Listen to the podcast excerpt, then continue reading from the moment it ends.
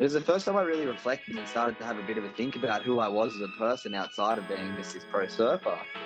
And it set me on a bit of a path throughout my 20s to begin to read a lot of books, to study some courses, to start to expand my scope on what mental health truly was and the different things that I can do to take care of my mental health. Welcome back to Switched On, a platform for mob like you and me who are looking to learn and grow from life's experiences in order to fulfill one's potential, becoming more switched on in the process. Enjoy the episode. Morning, Braden. How you going, mate? Good morning, Thomas. Well, let me ask you a question. What do you reckon it takes to be a good human in today's world? To be empathetic, to be kind, to be genuine, and to be yourself. That's a great answer. What about yourself? I think empathetic and being authentic as well, and just giving as much effort as you can, and no matter the outcome. But so that's our sort of perspective on it. But we're gonna talk to the man who has his own Good Human Factory, so he knows a lot about that, and we're gonna dive into that as well as him as a person. So we just want to welcome Mr. Cooper Chapman. How are you, mate? I'm very good, boys. Thanks so much for having me. It's great that you guys are reflecting on what being a good human means. And yeah, I think we're going to have a great chat. Thanks for having me on. That threw me, mate. I had no idea that was coming. Yeah. It's authentic, mate. Got to keep you on your toes. You did keep me on my toes, and it was exciting. But it's a great way to start and introduce the man. I liked it. Oh, yeah. Thanks, mate. Are we still going to ask our normal? Oh, of course. Yeah, of course. Do you want to ask it? Yeah. Can I? Yeah. This time? Mate, so as you would know, because like we know, our guests are frequent listeners, and we're the Switched On Podcast. We ask our guests at the start of every podcast, what did you do or what do you do before? And actually, because you've got your own podcast, what did you do to get switched on this morning? Because I know it's a bit different over there. It's already 12:30 or something, isn't it? Yeah, it's 11:30 over here on the Gold Coast. But what did I do to get switched on this morning? My general morning routine, the thing that I really try and do basically before I get out of bed, I wake up, I brush my teeth, go to the toilet, I get back into bed, but then I put on usually 20-minute breath work. This morning I've got a hybrid one that I've been doing that's like a 12-minute breath work followed by 10-minute meditation once you're kind of finished. So, yeah, every morning me and my partner make sure we do some sort of breath work or meditation, a way to kind of just get the mind and the body ready to kick off the day. And then, yeah, I'm up. I have my greens, creatine and magnesium in a little shaker to kick the day off to get some health in the body as well. And that's usually how I wake up each morning. So, yeah, that's my little short morning routine. I have an extended version for days that I don't have busy days, but there's not many of them anymore. Taking care of the mind and body, we love it. Is it just quickly on the greens? Are you on Athletic? What's it? Athletic one? Athletic Greens. AG1. I'm not on AG1. I want to eventually get on that. Hopefully, they can sponsor my pod sometime soon. But I've been using Neutral Organics at the moment. I had a session with a guest who's about to come out on my podcast shortly, who's kind of a holistic health specialist, and did a training session with him recently, and he had all different things like creatine and daily greens and amino acids at his place where he works, and told me the certain ones that I should be having each morning. So I got them. So they're the ones I've been taking at the moment. Love that. Bloody oath. What about you, mate?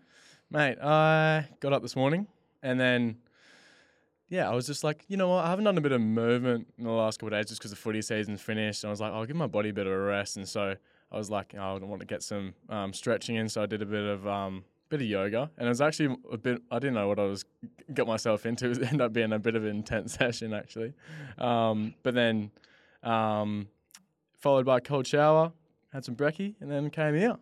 So it was good. You? I tried to have a little run this morning.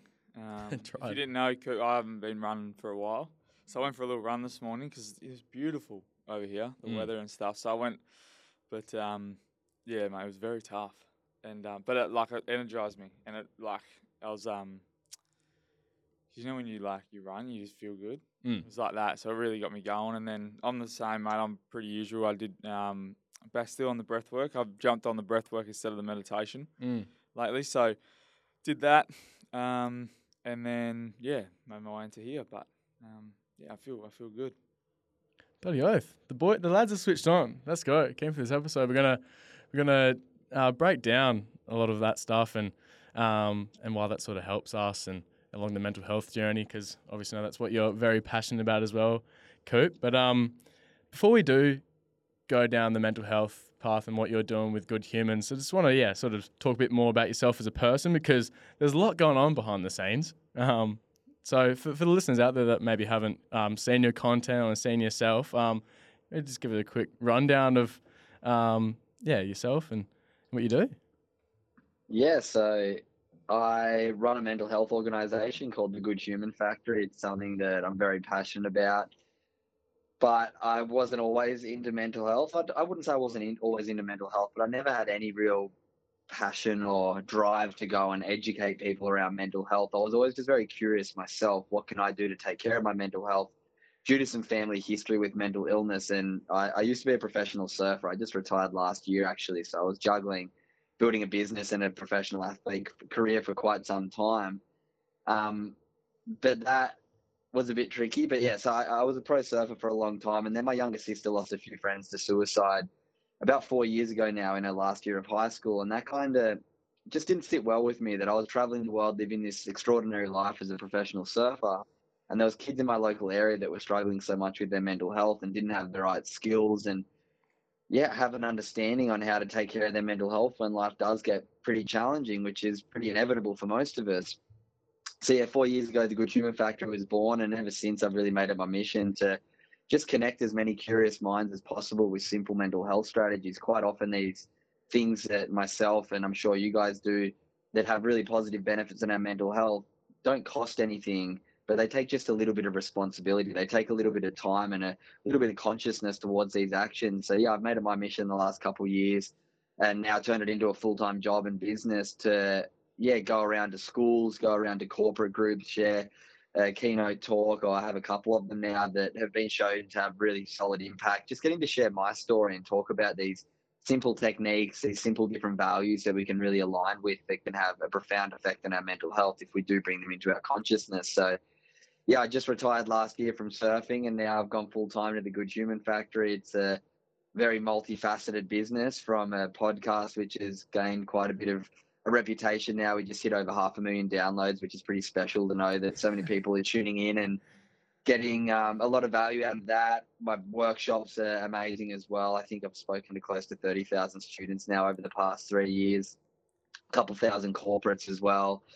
And then, do many other things, from a merchandise range, which also keeps me busy, to a community on social media called the 1% Good Club. So there's many different things that I do, which I'm sure we'll talk about today. So I won't go too much into them. I'll let you guys ask some questions about them. But basically sums me up in a real quick way is went from professional athlete into something that's a little bit more service driven, and started a business trying to help people with their mental health, and really try and inspire people to think differently about mental health and realize that mental illness is kind of what we always get told mental health is, but mental health is something that every single one of us has. Mental illness is something that's going to affect 20% of us statistically, but mental health is something that affects 100% of us. So we all need to be consciously doing some things daily, or at least weekly, to bring our mental health and our well-being back up that scale, that spectrum that we're all on.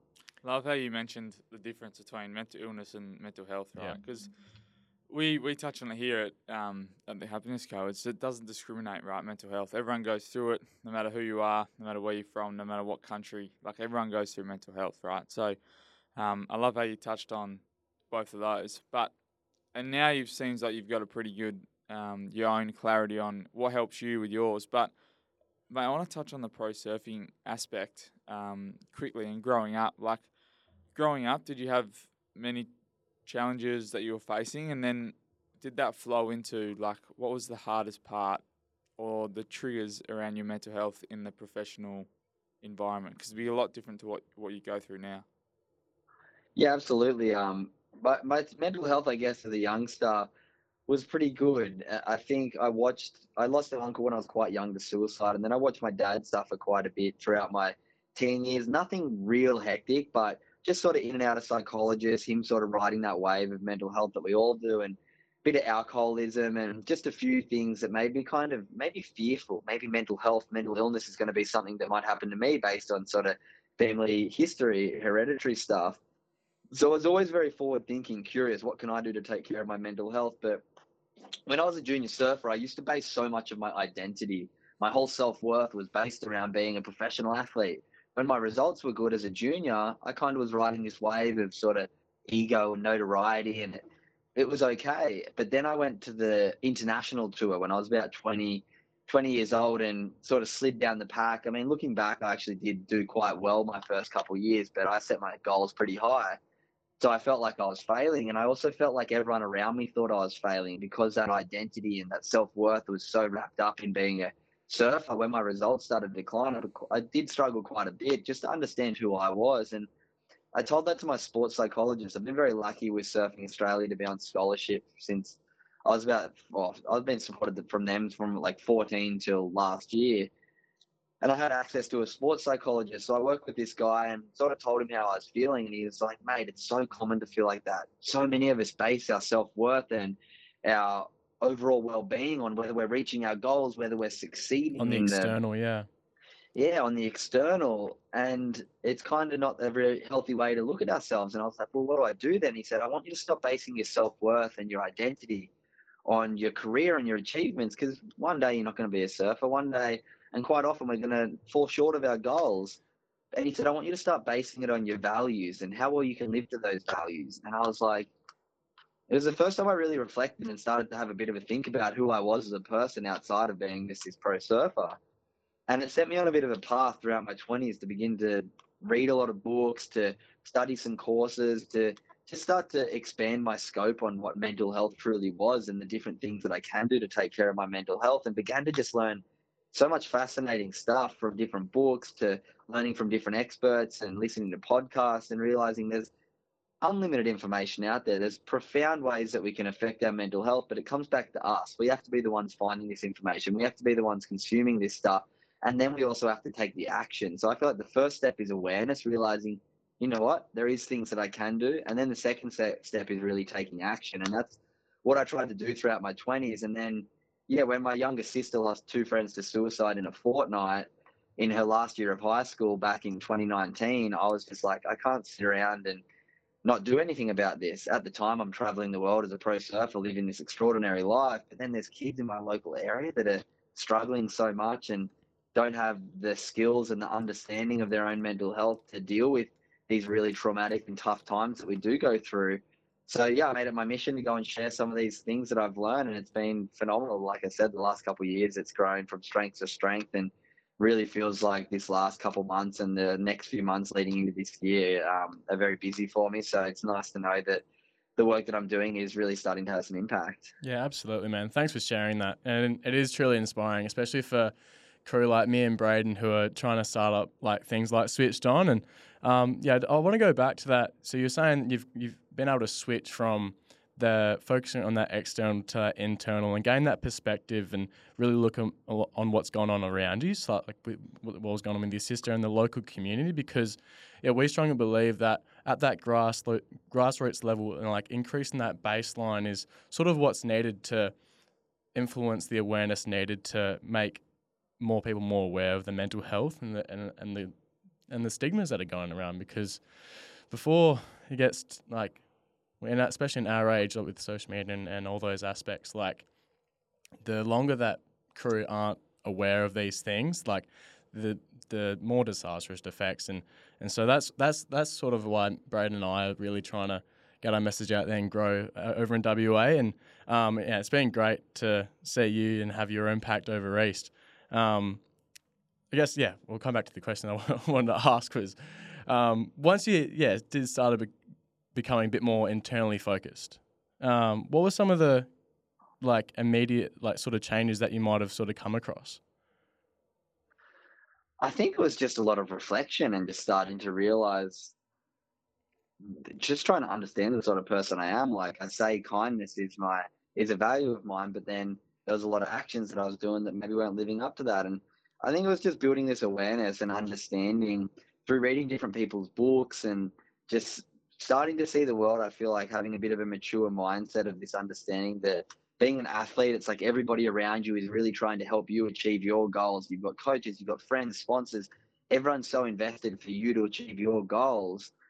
And then I started to realize, like, wait, when this finishes, everything's going to disappear. And I'd heard a lot of stories like that with struggles of athletes really struggling on their way, transitioning out of sport. So I just started to be like, okay, what am I outside of surfing? And wrote a few books that really fascinated me, this idea about a lot of athletes, a lot of people who are chasing success in external ways don't actually have that much fulfillment, and realizing that service and giving back and doing for others is actually how we make ourselves feel good. And I just feel very blessed and lucky that I learned that pretty early, and then could transition that into a business that could allow me to feel that giving back and that service in every aspect of my business now. So yeah, I don't know if that really answered your question, but no, I think just starting to really understand myself a bit better and really question what those values are, but really if I was trying to live for them each day. Yeah, definitely. I love that answer, and I want to go back to the identity piece, just because, like, that's, as we've talked about before, that's my story, my journey as well. Like, tying my identity, my self-worth, and everything that pretty much you mentioned to my professional sport when I was playing AFL, right? So it's the exact same. And then now you've just touched on finding out your values, who you stand for. Like, I thought I valued the same, like, certain things, but then the same thing, my actions were just completely different to that, right? So when you're going through life now, your values have changed, obviously, from what they were to what they are now. But how do you reflect on them? And I guess growing up, how do you, for a teenager, when you go into the schools and you'll probably talk about values, how do you actually get that across, how important it is about living by those values and actually having the actions in place to actually actioning what those values are? I mean, definitely my values have evolved over time. And the way I look at it is, like, our values are the attributes of the person we wish to be. Yeah, 100%. And then each day it's just trying to live to those values. Yeah. Our values aren't who we are. Our values are the attributes of the person who we look up to be, the person who we, like, hope to be. And then it's just each day trying to live to those values. So I think for me, a lot of people, and it's, like, I never got told this when I was at high school. That's why, like, I understand that with valuable lessons, sometimes it's just about the spark. Like, I'm not going to change anybody's lives. Only they can do it. But it's about just being that spark of information, that spark of curiosity of, like, I never got told that lesson when I was in high school. I don't know if you guys did either. But it's about trying to just encourage people to be themselves and realize you don't have to be anybody else. I read this great quote. I've got it up on my phone right now from someone that is, it's very similar to this concept, but it's said in a different way. So I thought I'd read it out. So it's from Aubrey Marcus, who's he's a big speaker. He's been on Diary of a CEO and stuff, but this sums this up but in a different way. So he goes, the moment you base your confidence on your function rather than your essence, you are lost in a nightmare of anxiety.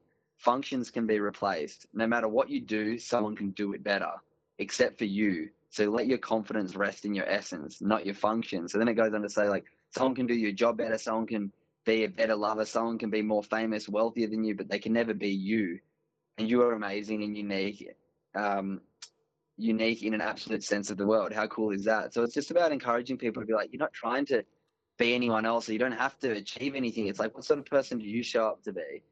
And the only way that we, do that is by actually auditing our life and reflecting. And another great little quote that I love, one that I came up with a couple of years ago, actually, and I think it'd be good with this. It's shortcuts don't lead to the destination you desire.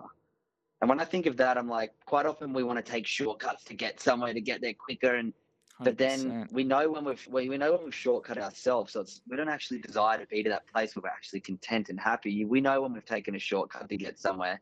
We know when we haven't eaten the right food to put enough fuel in our body, but it's like, oh, I just ate something because I needed to eat something, but it wasn't nutritious. So it's trying to, like, just consciously catch yourself, not with judgment, but just be aware of stuff. And with a lot of things, this comes down to, I mean, a big one for me is listening. And there's this quote that I heard recently with listening, because I relate listening to empathy. And the quote is, listen, don't just wait to talk. And when I first heard that, I thought about all these moments in my day where I'd talk to someone, but then I'd daydream or think about what I want to say next.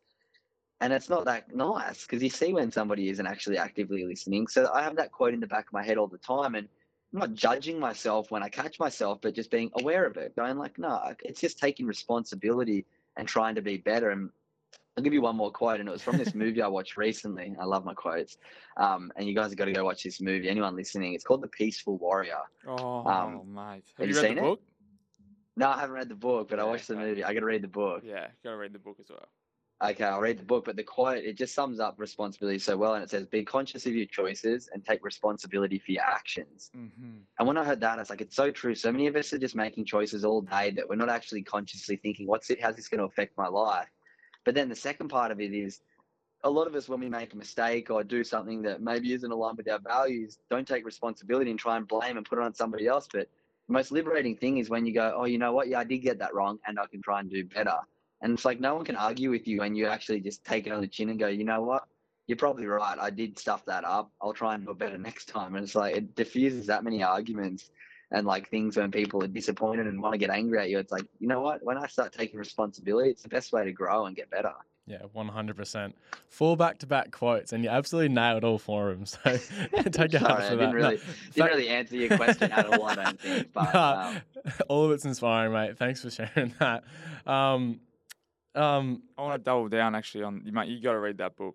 Yeah, the book's if you haven't, unbelievable. I read that. That was one of the first books that I actually read that got me into this journey, this space, and it was to do with thanks to Matt Rosa actually. He told me that Matty Rosa was my development coach, and he goes, mate, you need to read this book, and yeah, unbelievable. And then it just set me on that journey, eh? Well, grab it off you, eh? It's, mate, it's awesome. Quickly. Yeah, I'm going to get the book. Go watch the movie, though. It's a good way to get it in an hour and a half little thing. I'm sure I'm going to read the book. I'm sure it's way better, but the movie's just got some really special just quotes and ways of viewing the world. And it shows this young guy go from like successful, partying, all the girls, but super unhappy, to then none of the stuff that we kind of base in our culture of young person success, and he becomes far happier because he understands who he is better. So yeah, it's good, obviously, book to read, but also movie to watch. So check it out.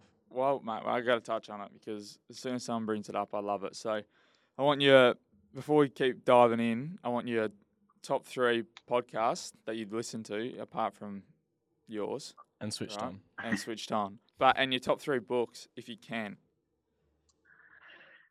Top three podcasts, I mean, whether you want episodes or overall, but the few podcasts that I listen to frequently are The Diary of a CEO. I think Stephen Bartlett is a phenomenal communicator, massive leader in podcasting, in entrepreneurship, but then just has a really beautiful way of communicating with people and giving them space to answer great questions. And because of his profile, he has some of the most interesting and high-profile guests you can ever listen to. So Diary of a CEO, great one.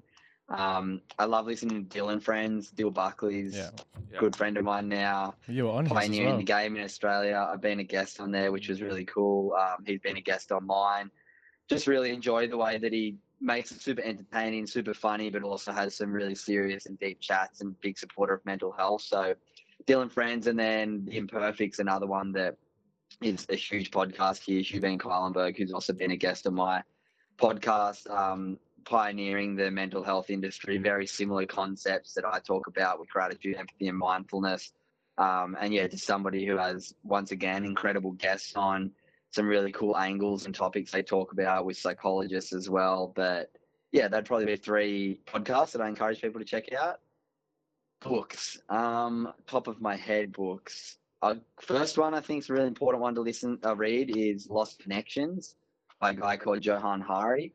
Really interesting psychologist. Actually, no, he's a journalist, but he goes on to talk about all different things. I think the tagline is why you're depressed and how to find hope. And it just kind of goes on to challenge the pharmaceutical industry and actually uncovering a lot of the research behind a whole range of different things around why people are depressed. And yeah, it's a lot to do with connections and different things. So that's a great one. Another good book that I'll give you, Grit by Angela Duckworth. It's a really good one for people who feel like, I'm not as talented as others, I don't have the same opportunity as people. Kind of goes on to debunk all of that and show that people are willing to work hard and really grit stuff out are the ones who end up succeeding. So I think that's a really good one to read. What else have I read recently that's good? There's another book called Solve for Happy. Guy called Mo Gordat. He's an ex-Google engineer, and he's come up with an equation for happiness. And Yeah, phenomenal story. Really, really intelligent guy. He's been on Stephen Bartlett's podcast multiple times. Stephen always talks about that podcast as being one of his favorites, one of the most insightful. He goes and for like, it's like a Joe Rogan. He goes for like he's got a couple. He actually has an. He's really interesting. Like Google, he used to be the head of Google X, which was like Google's special projects. Yeah. But he left that now to try and make 1 billion people happier using because his son died from a routine his 21-year-old son died in a routine checkup at the doctor because he nicked something with a small surgery he needed. So he tried to use this equation to keep himself happy. So really interesting book. Someone who I've actually connected with on socials, trying to get him on my pod, and he was like, "Yeah, I'll do it." And then he was like, "Oh, my team said I can't." He was like, "My team said I can't do it unless we have 50,000 downloads a week." So I'm like, I'm at about 10 right now, so I've got to 5x my pod to get him on. But it was great that he wrote back to me, sent me a voice note. Beautiful man. I think he's Sri Lankan. I'm going to get it wrong. I'm not too sure where he is. But anyway, he's really interesting guy. Some awesome books that he's got as well, and some great episodes with Stephen Bartlett if you want to go check out. He does a lot of stuff around AI as well, which is really interesting. So there's three off the top of my head. I could give you many, many more books, but there's three good ones to start with. Love that. I think because I'm on Jay Shetty, Lewis Howes, and Ed Milet. I love those boys as well.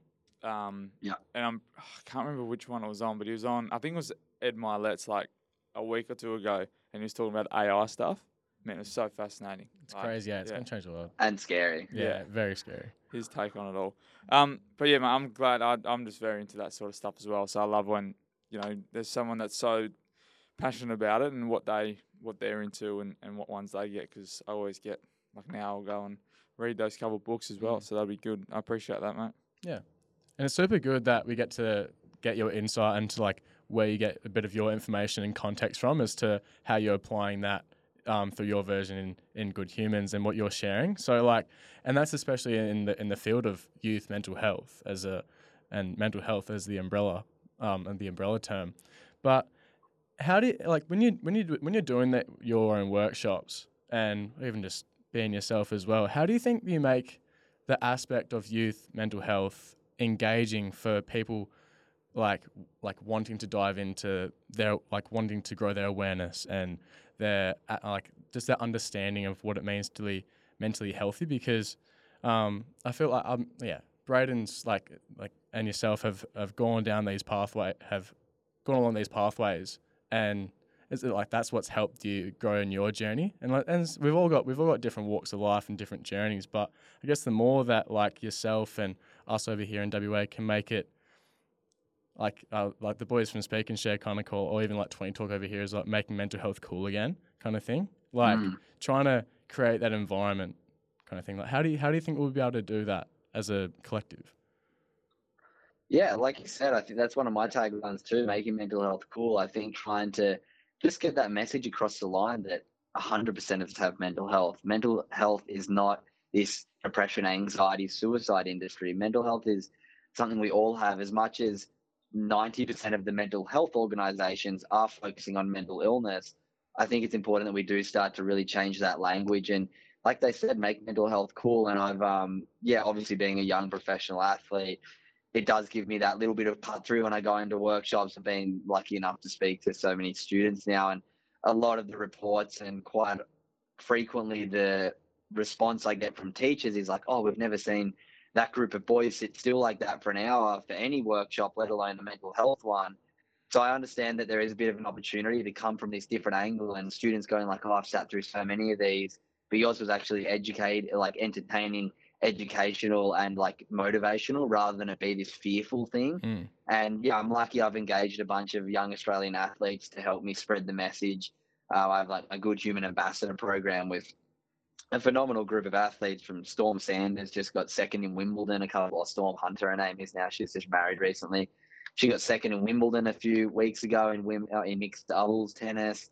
Ryan Williams just won 2 gold medals at X Games a few weeks ago. Corey Tunison's in the lead for the world title for wakeboarding at the moment. We've got Sam Fricker and Britt O'Brien, both Olympians in diving. Who else? Ben Tudhope won Paralympian of the Year last year, bronze medal at the Paralympics. just this range of really interesting, young, cool people that I show a video of at the start of my workshop. So people straight away go, the students especially go, oh, wait a second. It kind of jumps the system in their head going, oh, wait, mental health isn't just this scary anxiety, depression, I don't want to listen thing. Like, oh, all these young, cool people are talking about it and doing things too. Maybe I should as well. So I think it's amazing the work that you guys, the Speak and Share boys, I'm huge fans of what they do. Yeah. And there is a bunch of really cool young organizations starting to pop up to really try and shake up the industry. I think we keep hearing the stats getting worse and all these huge organizations and charities that have been around for a long time, which do phenomenal work, especially in that mental illness side of the industry. I think it is really time that we start taking a bit of control back as young people and going, we're the future. How do we educate young people? How do we give people the skills rather than wait until they slide down their mental health spectrum and then show them the great resources that we do have and that are so important to have? But I personally think it's more important to educate the 80% who don't have a mental illness to build the skills so that we can maybe grow that to 85%. And like my workshop, it helps the 20% as well. I had a girl from a school send me a message earlier this week who said, oh, thanks so much for your workshop. I have mental illness myself. I really struggle with my mental health, and we get a lot of these sessions, and I usually just tune out because they're boring and they don't do anything for me. But your session, I actually learned a few things that I've been practicing, and I've been feeling really good because of them. So thank you so much. So getting messages like that is so humbling, knowing that coming from a bit of a different angle is actually connecting with students, because we remember what it's like. We're pretty young.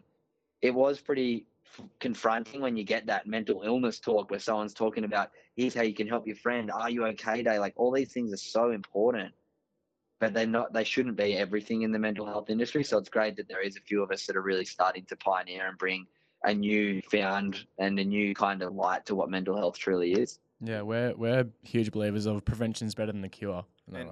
Exactly. And when I'm touch on the same stuff, like when I go to a school and sometimes you get introduced as, we're here to talk about mental illness today. And it's like, no, we're not. We're not here to talk about mental illness. Like, and then I ask the kids, I'm like, okay, so what's your definition of mental illness and what's your definition of mental well-being? And they're like, oh, the same thing, aren't they? And then once you actually break it down, you're like, no, like mental well-being is like, what do you like to do? Like, how do you enjoy yourself? How do you have fun? What do you, we go through values and all that sort of thing as well. And like yours is, I want you to run your topic, like, can you run us through your topics for the listeners out there that might actually want to get in touch and do a session? But just to show, like, basically, because for us, we talk about self-esteem, values, emotions. We don't talk about, suicide, and I'm not going out there and saying this is what the stats are and having this big PowerPoint of, this, this, and this, and this. But we touch on emotions. We're going to touch on our values. We're going to understand who we are as people and what we like to do. And that's sort of what our sessions are sort of based on. But I'd love to know sort of how you work it and how you define the difference when the students, all the teachers sort of introduce, if they do introduce you like that, if that makes sense. Yeah, I mean, my workshop, I kind of open with sharing a bit about my story and letting them know why mental health is important to me and my family, and sharing what got me into it, which kind of, I guess, qualifies me and shows that, mental health is something pretty important to me. I then share the part of my story about basing my identity on and my self-worth, like I shared a bit earlier on this podcast, on my career and achievements, and then talk about this lesson that I learned about finding what my values, finding what my values are. So I go on to talk about the 5 values that I try and live by, and then I have this little visual metaphor thing with a bucket where I fill up the bucket and go, who's lost a family member, who's been injured or ill, who's had a relationship breakdown, who's run into financial troubles, all these things that we all go through throughout our life. And I fill this bucket up and I'm like, this is how it feels when all these things pile up and we don't have the skills to empty our bucket. So then I have these stickers on the side of my bucket, where as I go through the 5 values, I peel a sticker off each time, and then you literally watch the water pour out the sides of the bucket, and by the end of the workshop, it's empty. So I show people this kind of visual way of like, look, our buckets are going to fill up, but we have to have the skills to empty them. So I talk about my 5 values, and the first one's responsibility, kind of like we've spoken to a few times through this chat, this idea of taking responsibility for our mental health, that no one else is going to be able to do things for you daily, only you can. So you share a few stories about responsibility and how it's changed my life. I then go on to talk about gratitude. Gratitude's a massive pillar of all the work I do. It's something that I've seen profound effects in my life. And the more that I speak to neuroscientists and different really smart people on my podcast and more research I do, I see gratitude come up as one of the most powerful things that we can do for our mental health if we start to practice it daily. It just allows us to see the world through a different lens. I then talk about empathy, having the capacity to put yourself in other people's shoes and realize, wait, we are all so different. And with empathy, I talk about how we can listen better, how we can respect others' feelings and emotion better, and how we can hold judgment more and learn how to take criticism on as well a bit better. I then go on to talk about mindfulness. I think mindfulness as a value and meditation as an exercise is something we should all be looking into doing, even if it is just a few minutes a day. But just building a better relationship with these thoughts that are going through our head, 70,000 thoughts a day for most of us. And for a lot of us, about 70% of them are negative and repetitive. So it's like when we can start to develop a relationship with our mind, it comes through mindfulness and just being aware of these thoughts. So I do a few exercises on mindfulness, how we can get out of our head and back into our body. And then I finish talking about kindness, where I talk about some data and statistics around kindness, tell some stories about kindness, and then share a couple little topics around being kind to yourself, being kind to others, and being kind to the environment. By being kind to ourselves, just learning how to breathe correctly through our nose, not through our mouth, down to our belly, not to our chest, all these things that I take for granted that I've learned from some amazing coaches over my journey. But most of us don't get exposed to this, and I forget that. So I just share some very simple breathing techniques that can help lower our heart rate. I then go on to talk about being kind to others, how it actually makes us feel good, and learning how to graciously accept compliments and kindness as well, so it doesn't block people's chance to feel good.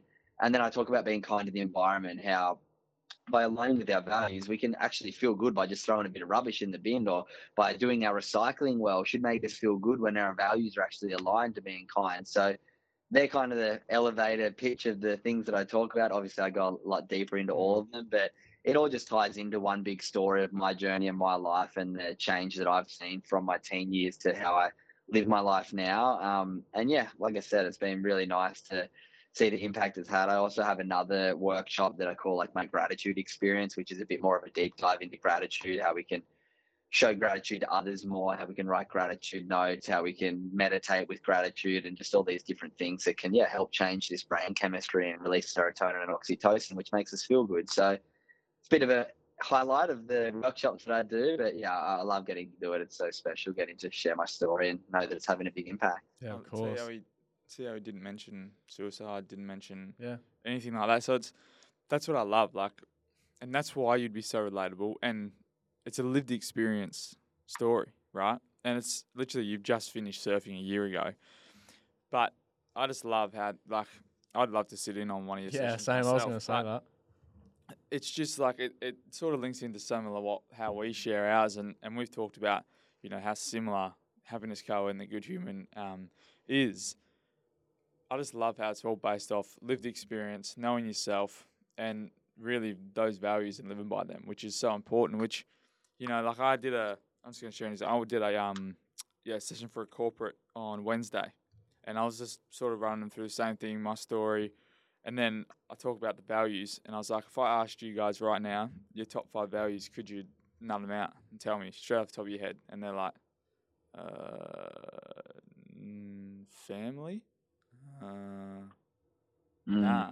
And I was like, all right, well, scrap this exercise. Let's do it. We're going to literally understand what your values are, because if you're not living by them and you're not actively knowing what they are, then you struggle, you're going to struggle. And then we went through it, and they actually started to really dive into it. And they're like, oh, I think I value my family, but I don't spend enough time with them. The same thing popped up. That pops up all the time, but it was unbelievable. And these guys are a range of, there was a couple of 30-year-olds, a couple of 40-year-olds. I think there was 2 60-year-olds, and they had no idea. So if we can instill that into the younger generation now, hopefully by 60, they know exactly what they are. And like we said, they're going to change over time. But I just love how that side of it is what really keeps us happy, and knowing who we are and who we want to be. Yeah, of course. Who we're chasing. Yeah, the workshops there, they sound just a lot going on. They sound awesome. I would love to sit in on one. But have they always been that way? I'm curious. At the start, what were your workshops like? Oh man, at the start, it was very different than the way it is now. I mean, I've been doing the one that I'm doing now for close to 2 years. Definitely, like, it evolves. When I learn new things, I add them in. Like, I literally just watched The Peaceful Warrior a week ago, so I completely changed my whole responsibility slide to shift it around that. So, like, it's always evolving. But when I first started, it was literally like my little sister lost her second friend. I called my old school teacher, who was a mate of mine, said, mate, I want to come and maybe share some of my story. And it was so different. My first one, it was around values, but it was like on PowerPoint, and it was around philosophy and understanding, like, your 3 Ps, like your purpose, your passion, and your perspective. And it was so different. And it's funny, I found the OG version of it on like a printout recently, and I was just like, oh my God, like, I was so bad. And I actually found like a video from 3 years ago when I first did my workshops, and like just even how I dressed and how I was standing and how I presented myself with like no clicker, having to walk and press, just all these little things that I've just gradually gotten better at, like taking no feedback forms. Just like it's taken me 3 years to, I look at it like I'm an apprentice still. I'm like kind of in my last year of my apprenticeship right now. I'm in my 4th year of learning the trade of what public speaking and what building a mental health business and now, I feel like I'm starting to have a pretty good understanding, but I also know in 2 years it's probably going to be different again. So just always being open to adapt and be willing to learn new stuff and just continually learn and grow, and then add stuff in, take stuff out that I feel like's more relevant and more impactful. But yeah, I think it just comes with practice. Like, I've done probably 200 of the same workshop now over the last 2 years, 3 years. So just trying to continually sharpen that sword and make sure that I'm taking feedback and asking people what they're enjoying, taking out the stuff that they're not, and just really refining to have the most impactful sort of 60-minute keynote that I can. And that's all you, right? So you're only employee, is that correct? Yeah, I had an intern help me for a little bit, but it was quite difficult to delegate and work out what to do. It's hard to let go of control. So yeah, I've kind of been juggling everything by myself, from editing every podcast, setting up and recording every podcast, develop the workshop. I do all my bookings. I do all my client sort of relation stuff. I also pack all my merch and send all that stuff out, do all the 1%, do all the social media stuff for everything. So yeah, it's definitely a lot at the moment. I'm right at the stage right now where it's probably getting too busy. I was looking at my calendar. I think I've got like 25 workshops to do in the next 2.5 months. So I'm just about to employ someone, hopefully, to really help with the logistics and the planning of my calendar and the bookings, and really making sure that our clients are not just a one-off sort of touch base email, I'll see you there. We actually can build some better relationships with our clients and get some repeat work. And yeah, while I'm juggling it all, it's been hard, but I'm in that next stage right now of trying to employ someone to sort of help me elevate and amplify the message and get it into as many corporates, as many schools as possible, because like I said, the impact that I've learned my workshops is having through hundreds and thousands of data points from feedback forms, it's nice to know that it's really helping. Because I just seen that you just got back from Melbourne, right? And you were running sessions there as well, so it's not just based out of you don't just do it it's the goal. It's not. Yeah, I'm everywhere. I'll give you a rundown on my next couple. So I just got back from, I was in Melbourne for 3 days, three workshops on the Monday, one on the Tuesday, one on the Wednesday, and then I flew home. And then the school that I spoke at on the Wednesday, the principal came and watched the year 11 and 12 workshop, and he loved it so much. He's like, can you come back and speak to our teachers next week? So they just booked me again this morning to come back on Tuesday next week for the day. So I'll fly back to Melbourne on Tuesday next week. Then I've got a workshop on the Goldie on the Friday, and then I fly to Sydney for a workshop the following Friday, straight to Adelaide for a workshop.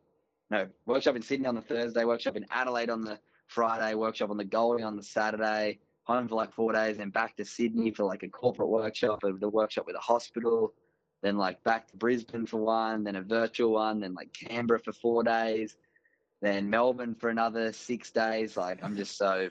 This is the busiest I've ever been right now, which is really exciting. But yeah, it's definitely not just Gold Coast. It's sort of anywhere that'll take me right now, while I'm trying to just sort of spread my wings as wide as I can and really start to make a bit of a presence in especially the few key major cities, just where there's quite a lot of work, which will then allow me to be a bit more strategic and start to spread far and wide. I mean, I've been lucky enough to speak in a few rural areas as well, which is really special, getting to go out to central New South Wales, central Queensland, and spend a week out there and speak to the smaller schools and, yeah, just get to share the message wherever will listen to me, really. Mate, when are you coming to WA then?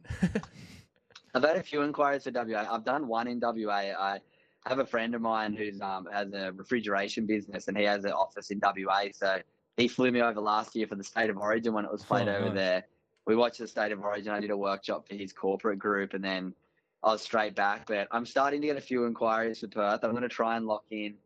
It might not be this year. I've got written in my calendar right now that like the last week of November, I want to do a Perth week. So if anyone's listening in Perth and they want to book me for a high school or a corporate workshop, just head over to my website, thegoodhumanfactory.com. I mean, I don't want to steal your guys' happiness co-workshops, but yeah, hey, different people absorb different messages. No, we're not competition. We're here to work together. So. Yeah. Collaboration, that's it. No competition. But yeah, hopefully I'll get over to Perth soon. Once I employ someone to really start, I've never actually looked for workshops. Everything has been word of mouth and come to me. I've done no marketing. So hopefully if I can run some maybe ads in the Perth area and connect with a few people who have reached out from over in WA, I can get over there for a little week and really try and hit a few schools and corporate groups in the same week. And go down south and go to Margs, go for a surf as well. Yeah.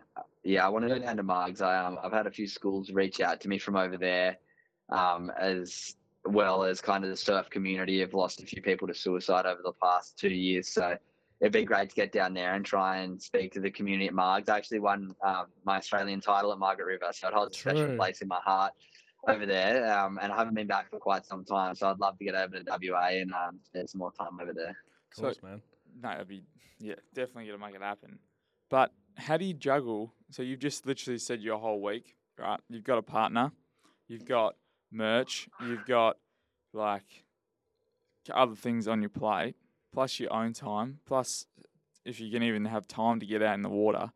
Like, how do you balance it all for yourself? Because I'm sure that coming up, you're like, are you prepping? Like, okay, I know I'm going to be away for this long, but like, I need to take care of myself. So what's there? Like, what's in Melbourne that I can do to help myself? Like, do I want to do some yoga? Do I take my surfboard? Do I have time to do this? Like, how do you balance everything and the travel, the business, the merch, and your own mental well-being? I do not know, if I'm being completely honest. Right now, I'm just trying to work all that out. That's a great answer. I love that. I mean, not everyone knows. Now, I'm just taking on any opportunity that comes my way, I feel like I'm very reactive right now. I'm in the stage of trying to employ someone to take a bit of the load off so I can be a bit more strategic with planning and trying to, have some different things, especially with like the merch and my ambassadors. They usually get put straight to the side because without putting energy into them, they don't really do much. So yeah, they kind of slow up when the workshops are busy, then the merch kind of goes to the side. And then the podcast is just turned into a thing that I don't know how, but I just somehow get it done each week. Realistically, it's probably like 5 or 6 hours of work a week, the podcast, from like an hour or 2 hours recording with the guest, 2 or 3 hours to edit that episode, get all the assets done. And then my short episode each week is, it's a bit trickier to try and get it done. It's not that bad, the podcast, but then, now that the workshop's getting busy, that's where I'm like, okay, I need to start trying to, employ someone to help juggle it all. But it's all exciting. I mean, they're good opportunities and good problems to have, but by managing everything, I feel like just the life I live on the go, it keeps me somewhat fit and healthy. I try and be conscious of like what I eat, but when I'm on the road, it's really hard. But then I'm very lucky. I have very close mates in most major cities.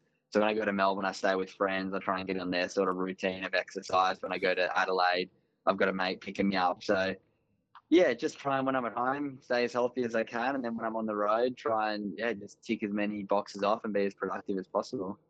Yeah, that's good. And like, I guess seeing people, catching up with people, relationships, like, seeing that you had a pretty good weekend on the weekend, looked all right in Melbourne. Oh, yeah. At the footy. It's Yeah, Melbourne was crazy. Like Melbourne, I went to the footy on a Friday night, watched Collingwood win, and got to go in the locker room with them at the MCG, which was really special. I have a friend who's good friends with Jack Crisp, who lined me up to get tickets, but then also do a podcast with him on Sunday, which was awesome. Then I got to speak to this guy, Noah Yang, who's the CEO of We Are Mobilised, who Ned raised the money for, the homelessness charity. Got to chat with him, amazing human, great conversation, learning about his story and what he's going to do with that money to really make a huge impact. Did all the workshops. I also caught up with Trent Cotchen from who's retiring this weekend. They reached out to me, Posy Socks. They're also doing some amazing stuff and just said, let's try and collaborate on some stuff. So we just had a meeting and a coffee, and Trent was the biggest legend, but very aligned stories. We've learned a lot of our lessons from very similar mentors, from Ben Crow to Hugh van Cuylenburg. So it was really nice to connect with him. I'll get him on the potty soon. But, yeah, it's just special to know that I'm getting to connect and collaborate and network with all these incredible humans. And, yeah, at the end of the day, everyone's just trying to make an impact in the world. So it's nice to either give people a platform to do that through my channels or collaborate with them to vice versa, get my voice amplified through their channels. Cool. I just love the collaboration part of it. Hey? It's not like, it's like, oh, I'm on the Goldie here. Hugh van Cuylenburg and the Imperfect, they're not coming. The Resilience Project, nah, they're my competition. I don't want to partner up with Trent Cotchen and what he's doing with the socks. Like, it's not about, that's another thing I think we found is that, you know, in so many different areas, it's like my plumbing company is better than your plumbing company, my building company is better than yours. But in this space, we've found that the more you can connect, collaborate, and work with other people, like we're all here to help people's mental health. Like, why would you try and have it as a competition? So I love how you're mentioning that, like you're coming on here, like two mental health organisations that, you know, are working together, sharing each other's stories. Like I think it's awesome, and I think it's different into like the outside world, if that makes sense. Yeah, I think it's there's definitely a lot, especially a lot of our young, like smaller organisations. I feel like once you get to the big corporate-y charity ones, they're all going for these $1 million, multi-million-dollar funding grants, and then they're in competition, and then there's just so many levels of bureaucracy for any impact to be made. That's why when we're really lean, like a lot of our small organizations, you're starting to see such great impact because there isn't the logistics and bureau and all the stuff that they have to go through to actually start to make their impact with the big organizations. So, yeah, I think it's great that there's all of us that are starting to really connect with each other from like the Speak and Share boys, Hugh. Everyone seems to be, real positive about trying to connect and make it. Just make an impact. At the end of the day, we're all just trying to make the world a better place. As soon as you start looking at it as competition, your heart's probably not in the right place anyway. Yeah, absolutely. I agree. And that's why, we just want to, thank you so much for collaborating and coming on our potty. I do have a question though for you, like, because obviously with your own pod, and I've listened to a few apps, they're great. Like you've got Goz on, you got Dylan, and a few of the surfers as well, so like Sally and Connor and. Because I'm a bit of a surf myself, so I just I love listening to them and just like get their experience. But I do want to know, what have you enjoyed most about doing your pod so far? To be honest, it's just the networking. The best thing about my pod, for one, I feel like it's made me so much better of a listener and actually curious about people's lives. It's allowed me to sit down and have 120 1 hour plus conversations with people, which most of us can look back and be like, when was the last time that you had a 1 hour chat? You might have one or two a year with someone when you really get absorbed in that. I get to do it weekly, and you learn so much from people when you give them the space to share. And it's an absolute privilege getting to do that week in, week out. So I think that's the thing that I'm most grateful for. For one, the connections, the skills that it's taught me, but then also like the impact it has on the guest quite often, that they get to reflect and look back on their life. But then, the feedback and the incredible messages I get from people who are like, oh, I've listened to binged 50 of yours in a row. I've learned so many great things. And it's just amazing that I get to be the one who gets to ask the questions. So I get to have complete control of where it goes, and to know that the questions that I ask and the curiosity I have can bring impact to others is really special. Yeah, of course. And the most recent one I listened to the other day actually was the Alex Hayes, your good mate. That was a really good one. Really enjoyed that. But another question. That's an old one. Yeah, I'll dive deep. Another question was like, who on the pod, who have you been most excited for? Do you feel? Oh, most excited for Hugh van Cuylenburg was a huge one for me. He was someone that I was really excited to get. He's someone who I truly look up to, so it's great to chat to him. Who else have I been excited for?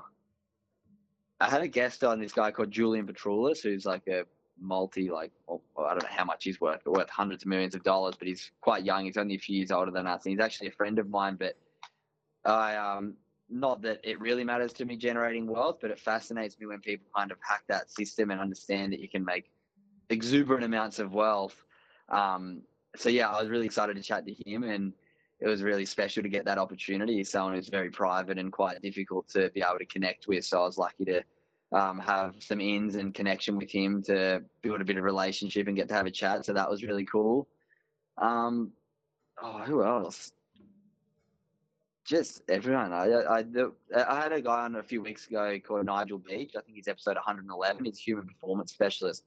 Brilliant friend of mine, someone who I truly look up to and have learned so much from. But when I know somebody has some really special information to get out, sometimes that gives me a bit of nerves because I want to do their story justice, and I want to do the wealth of knowledge and wisdom they have justice by asking the right questions. So sometimes they can be a little nervous, but now with guests, I don't write any questions anymore. I just have a flow that I like to do, and I feel like I've learned how to be curious about people's lives, that it's allowed me to have conversations that maintain flow and don't just feel like here's 10 questions written out, let's make sure we hit them all. It's like, no, let's talk about your life and the things that I want to go into that you're willing to go into, we'll go there. So it's been good for me to learn how to communicate better with people and learn how to give people space to chat. I seen your most recent one, which I'm going to listen to. I've penciled in for this weekend, which is I think it's with Morgan. Morgan, Nelson. I've got one of his workshops tomorrow, actually. Oh, really? A full-day self-development workshop for, young leaders. So I'm excited to go to that. That would be sick because he's NLP, right? Yeah. Yeah, so that's what our boss, Julian, that's what he's all over that stuff as well. So I'm real keen to dive into that. But you put a short, little clip out, 2 days ago on it. When I think he talked about, it's gone off the top of my head now. Is it emotions? If you do what's easy, life will be hard, and if you do what's hard, life will be easy. Yeah, and then he went on to explain a bit more. That just caught me straight away because, I'm gonna try and if you haven't listened to that little clip, I think it was on your Instagram personal one, but unbelievable. So that's what just got me fascinated. And I had no idea who he was, right? So that's what I love about podcasts is listening to people or finding new podcasts, and then you just dive into what they are, what they're about, and who I guess other people are fascinated on. But I really just thinking I went through all yours and I'm like, oh, I wonder what that would be like. Really interesting, on a topic that I probably have really nothing or had no interest in. But then you'd actually dive into it and you're like, okay, this is what this person's been through. This is what they know. I just love that area of it. Which is being curious. Yeah. I've had addiction specialists on. I've had toxic relationship experts. I've had gratitude experts. I've had neuroscientists. I've had pharmacologists. I've had all these different things. But it's once you give people space to talk about their upbringing, talk about their challenges, you can learn about their mental health and their skills before you learn about their profession. And then usually the guest will have something that I've usually got them on for because I understand there will be some great value, and then we can go into that topic. But yeah, just so many interesting people. And if you listen to anyone with a curious mind for an hour, you're going to learn something about them, and you're going to learn something about yourself probably too. Of course. Yeah, it's such a great pod, and we'll be sure to include it in the show notes. But yeah, before you take up too much of your time, I do want to dive into a bit more of the surfing context just because I love listening to some of the experience and because I remember I was listening to the Dylan Friends one with yourself and yeah, just even the lifestyle, because I'm just try to imagine it and stuff. Fanboy. Yeah, a bit of a fanboy, just the surfing. There must be a time I'll watch just surfing clips from Quicksilver, and yeah, I thrive it. So, so as a extreme athlete, essentially, like mental health in that field's like pretty extreme, but there's a lot of things going on, like not just with the surfing, but going on with like with the relationship with the water. So, yeah, just hoping you could dive into a bit of that and share experience. Yeah. About the ocean or about my career? Oh, sorry. Yeah. Probably more, I guess, surfing first, and like, yeah, maybe like, yeah, lessons you've learned along the way through there, and even just, yeah. Maybe like, I think it's just, I think like surfing is just a great metaphor for life. It's like at times the ocean's going to be flat, just like our mental health. It's not going to be too erratic. It's going to be nice and calm, but then sometimes there's going to be big waves, and we can either let our emotions and let the big waves smash us and wash us up on the shore and throw us around underwater, or we can learn how to surf. We can learn how to ride the waves. We can learn how that when times do get turbulent, we have the skills and the different things in place that we can ride the waves. And yeah, surfing's taught me so much. I think just being able to jump in the water, get off like no connection to any technology. I mean, although I do surf with an Apple Watch now, and that's a bit annoying getting messages sometimes out in the water, but for a long time, the ocean is just a place to go and wash off the day, to go and get in the salt. And to be honest, I feel quite guilty. I live right next to the beach, and now that my life's gotten so busy with work and everything, unless the waves are kind of good, I haven't been getting in the ocean as much, but it's something that I feel guilty about. And I've worked out, I used to think it was because because I have the obviously talent and the skill to do stuff on a surfboard and on a wave that the micro percent on the population on the planet can do. I thought I was felt guilty because I wasn't using that talent, but now I realize that I feel guilty because I know how important it is to get in nature every day, and I know how important it is to exercise every day. And I can tick both of those boxes by just going for a surf, and I haven't been doing it that much. So, yeah, just trying to really understand why the ocean means so much to me. And it's because it's a beautiful part of nature in the world, and it's also a way to exercise. So, yeah, it's given me so much. It's given me a career. It's given me my partner. I met my partner traveling the world surfing. I have met so many different friends and people along my travels that, yeah, have taught me so much. And as well with the work that I do now, I learned so many of my lessons because of Surfing Australia, because of the opportunities that my surfing career allowed me. So I owe everything to surfing in the ocean. Yeah, of course, man. And then even in following your socials the last couple of weeks, and just like when you get out on the foil, I'm just jealous. Like the foil looks insane. The what? Is that a top the foil? Foil's ever. I'm thinking out aluminium foil that you put on bloody. No, not aluminium foil. I put that on my hat when I'm talking about conspiracies, but not when I surf. 5G. Yeah. No, the foil's great. It's I guess the sport that's starting to emerge quite a bit. A few of my best friends, Alex Hayes is a madman on the foil. Harley Clifford, who's also one of my best mates, is like 8-time world champion wakeboarder. He's really good on the foil and really gotten into it now that he's kind of retired from wakeboard competing. So it's just a new skill that we're all really getting involved in. It's something that's really fun. It's a really challenging thing to learn. The learning curve, unlike surfing, it's a bit different, but obviously with my ocean knowledge, it gives me a bit of acceleration, but it's just a very humbling thing. I'm learning a completely new thing in the ocean and learning a new skill, but getting to combine the ocean knowledge and the knowledge of waves with this new feeling of being up on a hydrofoil, because, yeah, you go way faster than surfing, and it's kind of making the average conditions a lot more fun for me at the moment, which is great. Yeah, Braden has quickly searched up what a hydro, what a foil was. It's just like a hydroplane. I've seen them. It's down under the board. I've seen people ride those things. It reduces the friction, so you're able to just get a bit more speed and just, yeah, kind of float. Yeah, you actually ride up on the fin. Do you actually, like, ride a wave though? You don't ride a wave, eh? You just like cruise on. Essentially, you want to be on a wave, but I've seen people do it like in a lake. I'm just like pumping. Oh yeah, you can just pump and use your like body motion and weight against the fin. But when you're on a wave, you just stand there, and the lift from the speed wants to lift you up, and then you lean forward so it maintains the balance. It's a funky thing, but I mean, you can go on my Instagram and look at my reels. I think the last reel in the ocean I posted was foiling. So. It's yeah, it's fun. You just kind of get to stand there and go super fast compared to a surfboard, which is awesome. Like you said, there's less friction. All right, let's tee up. Like, give me a year to learn, and then I'll come to Goldie, and we'll go for a foil. That's what you say. Can't wait. But, can't wait. We need to get Braden on the board, actually. Mate, we spent. I was we spent the hub in the Gold Coast, and I didn't, probably one of the best surfing spots, and I never went out, mate. It's just couldn't, yeah. Anyway, next time. What you touched on the wakeboarding, right? Because you got, like, obviously you got good mates in that. Have you done it yourself?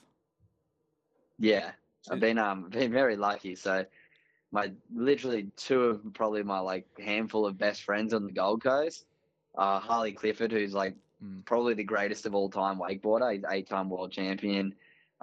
He's pretty much my best mate I hang out with all the time. And then one of my other best friends is Corey Tunison, who's the current world champ the last 3 years. He spends 6 months a year over in the States competing still currently. He's had a bit of an injury this year. I think he's sitting second on the ratings going into the last event coming up very soon. But because of that, they're throughout summer training all the time. So I do get to spend a lot of time out behind the boat. Harley's sponsored by Mastercraft. Corey's sponsored by Nautique, which are the two best boat brands in the world, and they both get given free the top-of-the-line boat every year.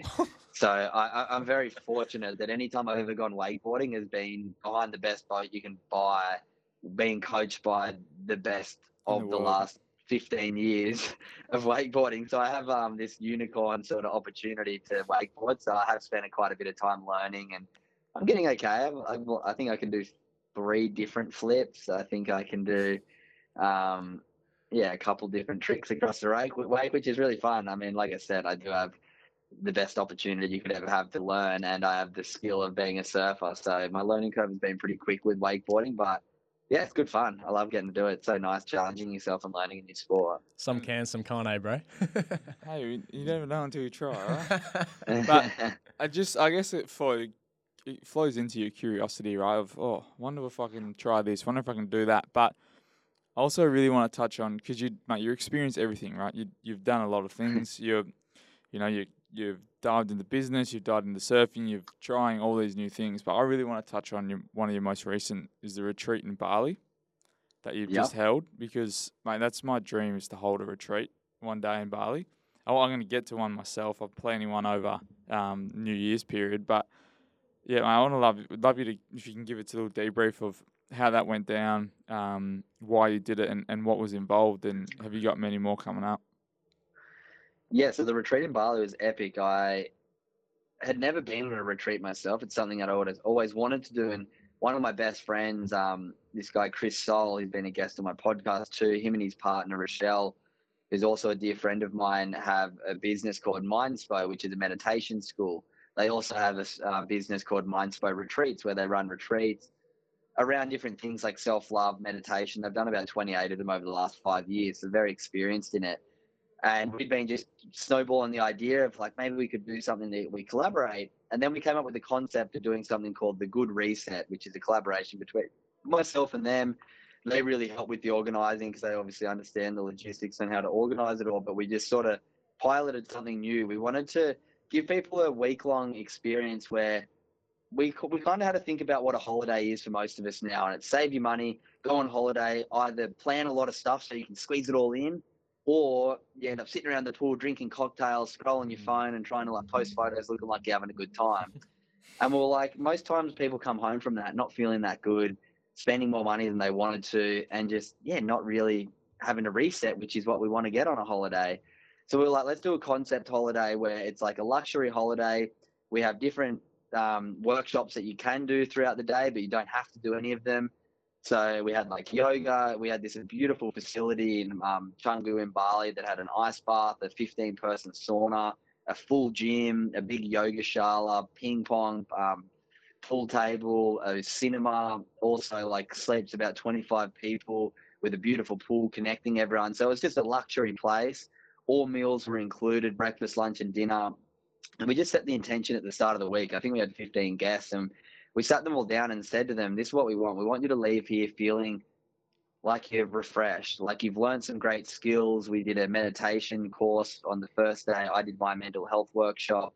We also had Alex Hayes, my friend. He collaborated with us, and he did some movement training and workshops with people. So we wanted to give people tangible skills that they could take home, but also give people the free time to connect with like-minded people, to do workouts together, to connect through the ice bath and sauna together. and just have some time to really slow down and have this holiday with strangers that all became best friends now. And yeah, just give people this space where they could really recharge the batteries and come home feeling energized to get back into the hectic life that we all have, feeling recharged and like they've learned some skills that are tangible to take with them. So yeah, I think it was a great success where I've got Chris is actually coming from Bali to Australia on Monday to spend a few days here on a bit of a visa run. So we're going to start nutting out some ideas for next year's one, hopefully do another one in Bali again, maybe one in Europe as well, somewhere in Mykonos or something next year. And yeah, it's great to have another little branch of my hectic business to have to deal with. But Chris is amazing, and Rochelle, they take a lot of the stress out of it for me and just allow me to connect with them and build our audience together. So that's something I'm really passionate about. Doing those retreats was a beautiful way for me to recharge as well. I was like, I left feeling like, wow, I needed that just as much as all these people did as well. So yeah, great success. Looking forward to next year's. Sounds epic, bro. We'll have to try and get to one, hey? Yeah, well, we were gonna nearly got over, but it ended up being with schools, and unfortunately, but it would have been sick. But you would have built some. I won't keep you too much longer, but through that for yourself, like you're there to, like you touched on it, that you needed it. But what did you figure out in that week for yourself, like that you needed or that you need to implement into your own life? Because I find that sometimes when you go to things like that or you run events like that, you actually sort of like, oh, man, I actually haven't really been doing that myself. Yeah, I think it was just a good wake-up call for me of how important it is to slow down and actually give yourself permission to slow down. So many of us are like, oh, we have to keep up with what's going on, but really taking that time. And I actually had a beautiful experience. So my grandma passed away in Bali a couple of years ago at my sister's wedding, and a week after my sister's wedding, and I'd come home early, but all my family was still there. It was a tough time for my family, and they all kind of got to mourn. And then I was at home, and my pop, I had to go and tell him about my grandma passing away. It was heavy. It was a tough time for my family. And then he passed away recently. And then when I was just in Bali, and we were coming home this one night, and I was from like a dinner, and I was in the car with all of the guests, and I was just sort of reflecting on life and using the time to sort of heal. And I just started bawling my eyes out. And I spent about 40 minutes in this car just like crying, and just like, it was so cathartic to like, just like, I felt like I was connecting with my grandma. I felt like I was connecting with my pop. I didn't really feel, I didn't recognize that I'd never really mourned, and really I feel like I've been quite strong being in this mental health world. I do see people passing away, and I've come to accept it very well, but it was just this really cathartic experience where I felt safe with the guests around me. They were all comforting me, and like I was like, oh, I feel terrible, guys, and they're like, no, it's great that you feel comfortable enough to do this with us. So it was beautiful. So that was an experience that I wasn't expecting to have, and it wasn't even during any exercise. It was just on a drive home of reflection of being in Bali and having it all together, but then also, yeah, feeling safe enough with the people around me to be able to share, which is beautiful. Thanks for sharing that, mate. I send out condolences for your losses, but yeah, man, that's an incredible, like little, I don't know how long that would have gone for, that drive, but that would have been like, yeah, just that experience. Oh, it was like something that I didn't know I needed. And after I was just like, wow, that was something that I've never really done before. Like, I feel like I hadn't cried in a long time since like finally, like when I found out my pop and my grandma had passed away, I'd cry. But other than that, very rarely. So to have it as an experience, as a bit of a tool almost to like clear out a bit of that built up stuff that I didn't realize I had was, yeah, really nice. No, sweet, bro. I think we might have to wrap it up there, Coop, because we've taken up plenty of your time, but it's been such an epic time. And yeah, thank you so much for making the time to come on. I've been really looking forward to this the last couple of weeks, just seeing it in the calendar and like, oh yeah, it's coming up this Friday. So yeah, and honestly, man, like being able to go through a lot in this hour and 13 minutes so far is just like, has been so valuable, and hopefully the listeners can gain a lot out of it, because we definitely have. And then, yeah, hopefully we can share it with some of your audience as well, because I'm sure they've heard your story like a million times as well already, but maybe just spread the message of Switched On over on the East Coast. Again, that'd be epic. So, we'll be sure to include, all your profile, like your profile, the Good Humans and stuff in the show notes and stuff. But yeah, I just just curious if there's anything else that you want to share before we end up. No, I guess just thank you guys so much for giving me the space to share. You guys asked some super insightful questions. I feel like this is a pretty different episode to a lot of the episodes I jump on. So thank you guys for being curious and doing your research and understanding a bit about my life to allow me to go to some places that I usually don't. So good on you guys. Absolutely. Send me any of the stuff. I'll do my best to share it around and get some people listening. But yeah, keep doing what you're doing. You don't realize it doesn't matter about the hundreds of thousands of listens. If it's only 10 people listening, then you'll be blown away the impact that it can have on those 10 people. So yeah, keep it up. You guys are early in the podcast game. I think most people quit before episode 10. So you guys are already doing very well. Yeah, keep it up. Don't be disheartened by the numbers as you're growing, and yeah, it'll take off as I'm sure you guys are hoping in the near future. So good on you guys. And yeah, if anyone wants to check my stuff out, just click the stuff in the show notes. Easiest way is probably Instagram, just at Cooper Chapman's, mine at The Good Human Factory, to learn a bit more about The Good Human Factory. And yeah, check out the podcast if you want to listen to some of my episodes as well over at Good Humans Podcast on Spotify, Apple and YouTube. Cheers, bro. I really appreciate the kind words. And yeah, we'll look forward to you coming to WA in the near future. If you got last question. That's mate, last question. We end the podcast with who's someone we just started to introduce this, but who's someone that has helped you the last week that you want to give a bit of a shout out to, and it's really helped you this last week? Who are you grateful for? Who am I grateful for? Someone who's helped me in the last week. I'll give you three. I was just in Melbourne and three different friends let me stay at their place. So, I don't know. You guys might know Luke and Sassy Scott from TikTok. They're friends of mine. So Luke let me crash on his couch for a couple nights. I'll say thanks to Luke. Another friend of mine, Luca, let me crash at his place on Sunday night in Melbourne. And then my really good friend, Josh Miller, he always lets me crash at his place. So I just stayed at his place on Tuesday night. So I'm so grateful that I have friends in all major cities that allow me to couch surf. And by doing that, it allows me to keep my costs down so I can make my prices better for schools and whatnot. Mm-hmm. So as much as they don't realise, those people are a massive part of the Good Human Factory as well, the people who let me crash with them to keep my costs down when I'm travelling. So big shout out to those guys. Love that. What about you, mate? I'll go my nunnu, actually. So last Sunday, we were able to go down to Collie.